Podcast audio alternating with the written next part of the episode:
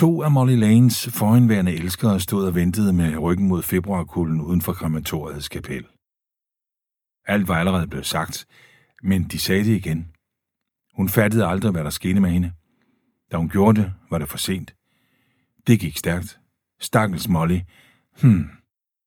Stakkels Molly. Det begyndte med en prikkende snorende fornemmelse i armen, da hun løftede den for at præge en taxa uden for Dorchester Grill. En fornemmelse, der aldrig mere forlod hende. I løbet af nogle uger fjumrede hun i det, når hun skulle finde den rette betegnelse for ting. Hun kunne bære over med sig selv, når det galt parlament, stalaktit, kakofoni.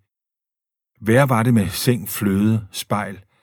Det var da Acanthus og Braciola forsvandt, og hun forsøgte lægelig bistand i håb om at blive beroliget. I stedet for blev hun sendt videre til nye undersøgelser, og vendte i en vis forstand aldrig mere tilbage. Hvor gik det dog hurtigt med, at den festlige Molly blev fanget i sygesengen hos sin knævende og dominerende ægtemand George.